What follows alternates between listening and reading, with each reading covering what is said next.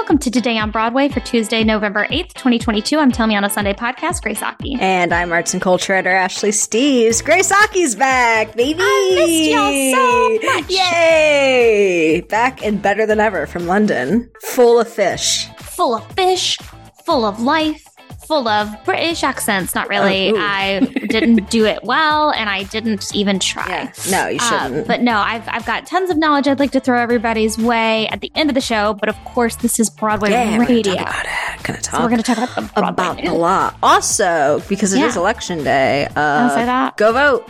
That's that's what I got to say about that. Pokemon go to the polls. Oh yeah, never forget. pretend pretend it's a Hamilton Rush line. Just get there. God. Who knows? God. Um, who so we're gonna start Who the day Indeed. That is the that is the summary. Just who knows?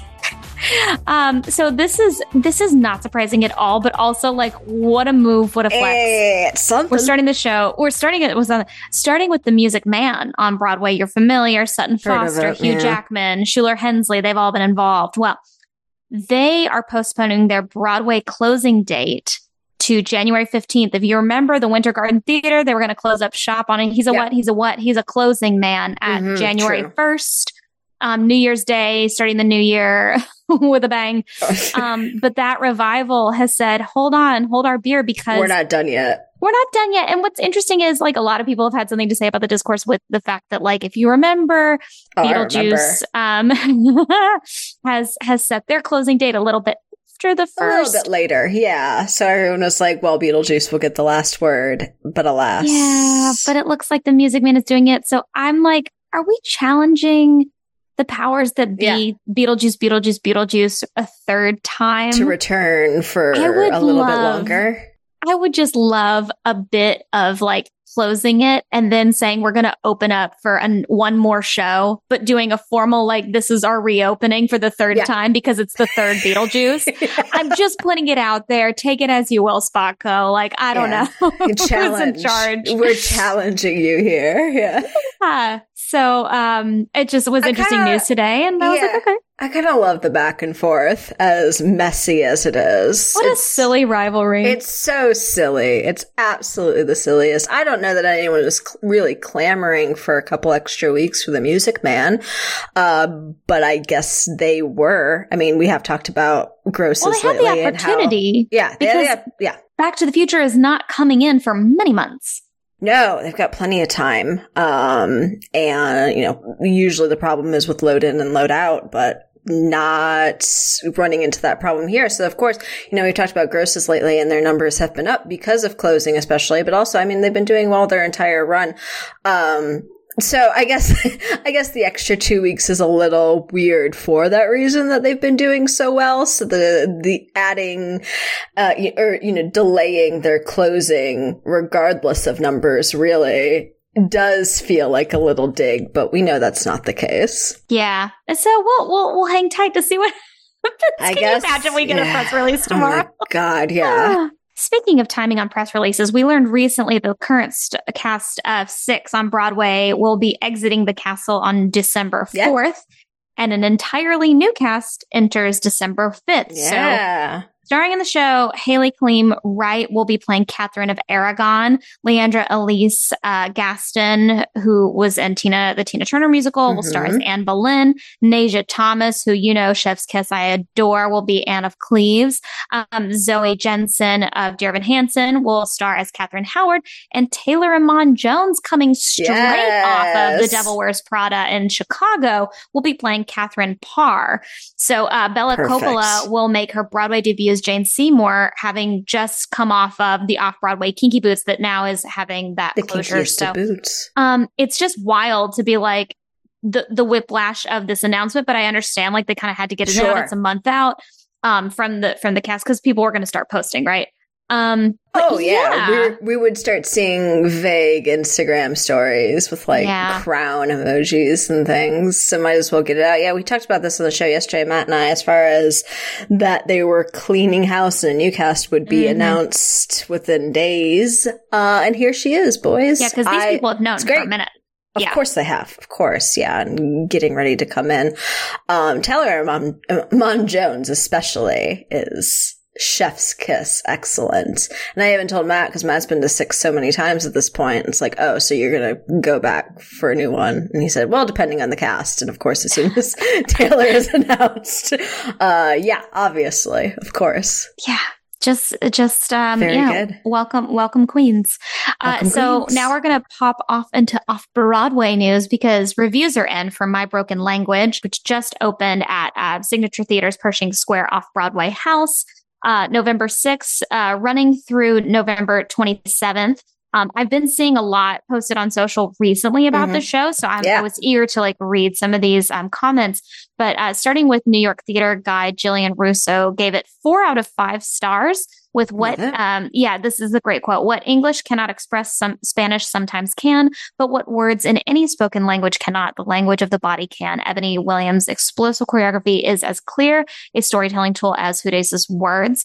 Every language on its own is broken, insufficient, but together in my broken language, they make a complete sublime whole that celebrates a family's life and legacy. And again, this is the playwright's Love that. uh, own autobiography from Yeah. 2021, which we're going to get this. into it. Exactly. Mhm. Um, and then uh, going into the New York Times, Alexis Soloski uh, writes The play is lifted almost verbatim from Hudes' 2021 memoir of the same name. That book, which reaffirms her gifts for exhaustive empathy and feisty prose, is more capacious. The theatrical version shrinks timelines, characters, and stories. My Broken Language isn't really a play, which it knows.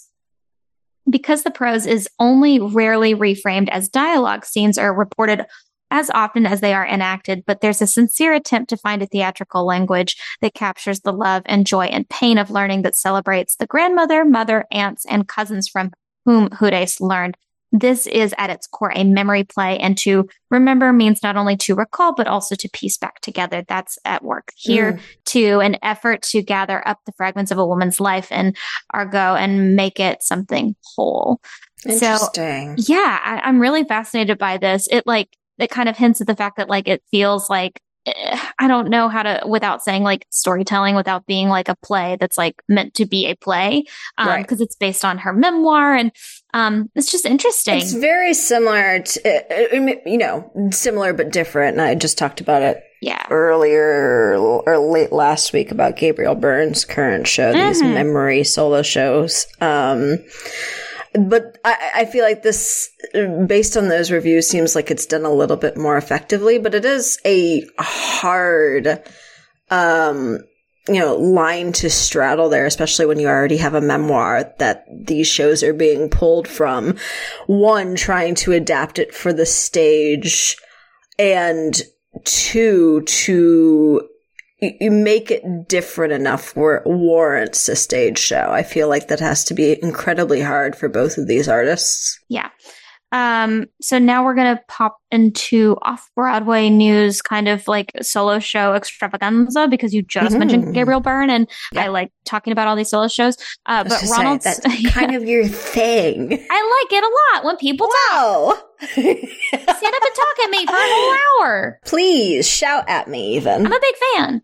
So, Ronald Smokey Stevens' solo show, I Just Want to Tell Somebody, has postponed its off Broadway return due to acute laryngitis. So, they'd announced in Oof. no- November of this year was going to be a limited engagement. Now it's having to go to next year, which sucks. I know that, Oh, you know, God, theater space and time is, is difficult, but if you were excited about this run, you have next You're June 1st through 18th, yeah, at the Cabaret Theater at Theater for the New City of next year. And just to recap, I just want to tell somebody, uh, kind of like, is Ronald's own like career in the industry, his lifelong struggle with drug addiction. It's a really powerful piece. And so if uh, Mm. you were really looking forward to this, you, you can see it next year. Yeah. Boom. Wait. Wait, Be patient. you're going to see it. Gonna see it. So, in other news, um, Andre de Shields is going to host the 51st Annual Theater Hall of Fame for Lifetime Achievement in the American Theater induction Good. ceremony on November 14th at the Gershwin Theater. This is a really prestigious. Again, he's he's been inducted, so he's familiar. Um, he he knows his way around a Hall of Fame. Uh, but uh, this year, the inductees, which we've kind of already said, but here's a recap, uh, include playwrights Lynn Nottage, Suzan-Lori Parks, actors Christina Christine Ebersole and Bill Irwin. Chef's Kiss Bill Irwin. Wow, wow, wow. Um, director Frank Galati, uh, sound pioneer Abe Jacob, and then posthumously playwright Ntozake Shange. Um, Mandy Patinkin is unable to attend this year's ceremony, so he will be inducted next year. Mandy, we will see you in Mandy, 2023. Yeah, I, in my calendar already. Oh, and then I love this announcement. I've actually spent Yeah. half the day talking about this show, so I'm Oh, good. thrilled that it's in the show today. Uh, Broadway's A Christmas Carol, which is led by Jefferson Mays. I want to say this before I get into this program. I, I'm not speaking. I'm just speaking for a friend. I'm speaking for Okay. a friend who just saw it in rehearsals because they have not Mm. opened to previews yet. They said, "Spooky, you got to see it." And that was like, that's. I was like, okay, I'm sold. Jefferson Mays, spooky. I got to see it. Jefferson Mays, always. Yeah, so I'm, I mean, I am seeing this really soon, so I can't wait to report back. Same. But just so you know Yeah. that a lot of people are um, going to be seeing this to kind of get them in the holiday spirit. But they Already have there, baby. I'm yeah, you're ready. already there. bells So- on, halls decked. The halls are decked. So decked. the Bob Cratchit free ticket program um, is including uh, working individuals for select holidays. Um, this is going to be again, it's a limited engagement. Previews are November eighth. Um, they open on November twenty first. It's only going to run through January first. Famously, um, Yeah. the Music Man's closing date, not anymore, um, at the Whoop. Nederlander. But anyone working on Thanksgiving Day, Black Friday, Hanukkah, Christmas Eve, Christmas Day, or Kwanzaa is eligible to submit a request for a free single ticket for performance. November 8th through the 20th. I mean, this is what we talk about. So good. That's the. Christmas spirit. Spread, exactly. Spread the holiday cheer through more than just singing. yeah. I appreciate this, especially as someone who used to have to work on holidays. Yeah, and still does. It still does occasionally, but I mean, specifically in retail and food service. I was going to So, say retail. I mean, absolutely. whenever people would say Black. Friday deals, I would like vomit because I'm like, please don't talk to me Oh, ever. yeah. Um, but what I Just- do just in general, but also regarding retail, yeah. Exactly. Um, but I, I just want to say that they could have said Tiny Tim ticket program and they didn't. And they said. Bob Cratchit free ticket program, which I. Yeah. I mean, I love it. I but I I am notably a fan of alliteration, so I would have Yeah. happily taken Would the have tiny been Tim. funny. um, anywho, uh, Workshop over- it. workshopping it. Uh, so famously, we all know that Mr. Lin Manuel Miranda is a big fan of the Percy. Jackson books. Yep. He yep, reads them with yep, yep, yep. Sebastian, his child. He's a big fan. Well, not only is he a big fan, but he's going to be in the universe, baby, because he is about to play Hermes in the Disney Plus TV series based on the Percy Jackson and the Olympians novel. My question Pretty is, good. Lin Manuel, can you just daggum direct, produce, star in the Lightning Thief musical? I mean, why aren't we doing this on Disney Plus? Somebody needs to call Rick Riordan. I mean, yeah, after such a successful run on Broadway, it, would that, only make that sense. album streams like nobody's business. I It know. so popular, I know. and the fans love it. So they should. They should. as they should, Unfair. yeah. So Lin, hop on the phone now that you're it. Hermes. I was gonna say, um, I feel like he has a few connections here and there, so make it happen. Make it happen. But good for him on this. This is exciting. yeah, we like to see him in the things Yeah, too. Let's be clear. He's a creative, but he's a performer. Yes. Let him have it. multi hyphenate. Multi, multi, Multi multi. All the award winning. All right, we could go on. Um, It's true. I want to talk about my trip. Do it. So Ashley saved some some uh, time in the show for for me to just briefly talk about my London trip. But if you didn't know, I was away from the show last week, and I was so thankful to my colleagues to cover me. Uh, time I took a wonderful trip uh, across the pond and uh, visited. Uh, I was mainly there to see Totoro on stage with the Ro- Royal Shakespeare Company. And I'm not going to spoil the show. I'm not going to give anything away. All I want to say is that as a lifelong Totoro fan, Mhm. as a person who has a full onesie that she did not bring on the plane, as a person who has all the all of her chopsticks in the drawer are reusable Totoro chopsticks. Like I'm telling you, this is like my favorite IP. It, like you know how people are like Star Wars people, Harry Yeah. Potter people, like Yeah.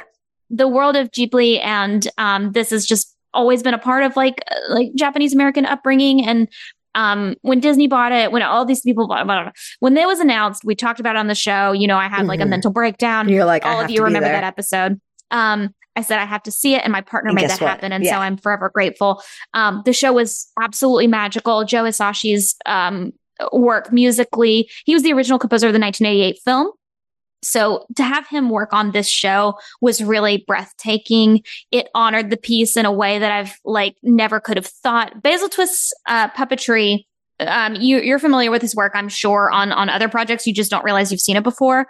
It was unimaginable. I think he used every level of puppetry that could be done at that moment. Like there were there were multiple t- styles and a lot of like um, Japanese artists. It was it was just fantastic, and I can't get over it.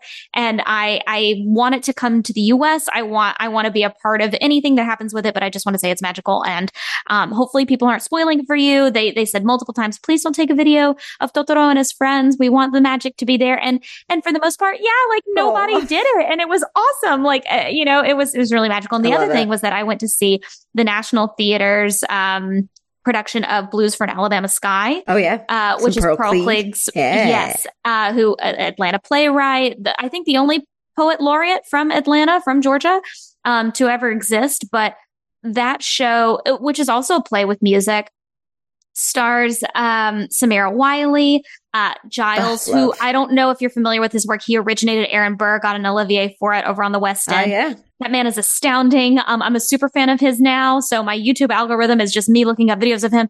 Um, he was in uh, rehearsals for Otello while I was there. So I saw him at night doing that show. And then he was also he's he's phenomenal. The whole show was great. And another one that i said that has to come here. Yeah. like it was so moving. It originated at the alliance theater in atlanta. So it was ironic to see a show with my partner set in harlem by an atlanta playwright in london. cover, um, cover all the grounds. but my oh my was it was it stunning? Um, and then i also got to like reconnect with with one of our listener and performer and and and a friend of the pod john schwab. Yes, indeed. Uh, we got to meet him at the at the national. It was so fantastic. So it was a wonderful trip. I'm going to be posting even more about it. So if you follow me on social media at it's Grace Aki, I'm going to be talking yeah, about no, it more and more.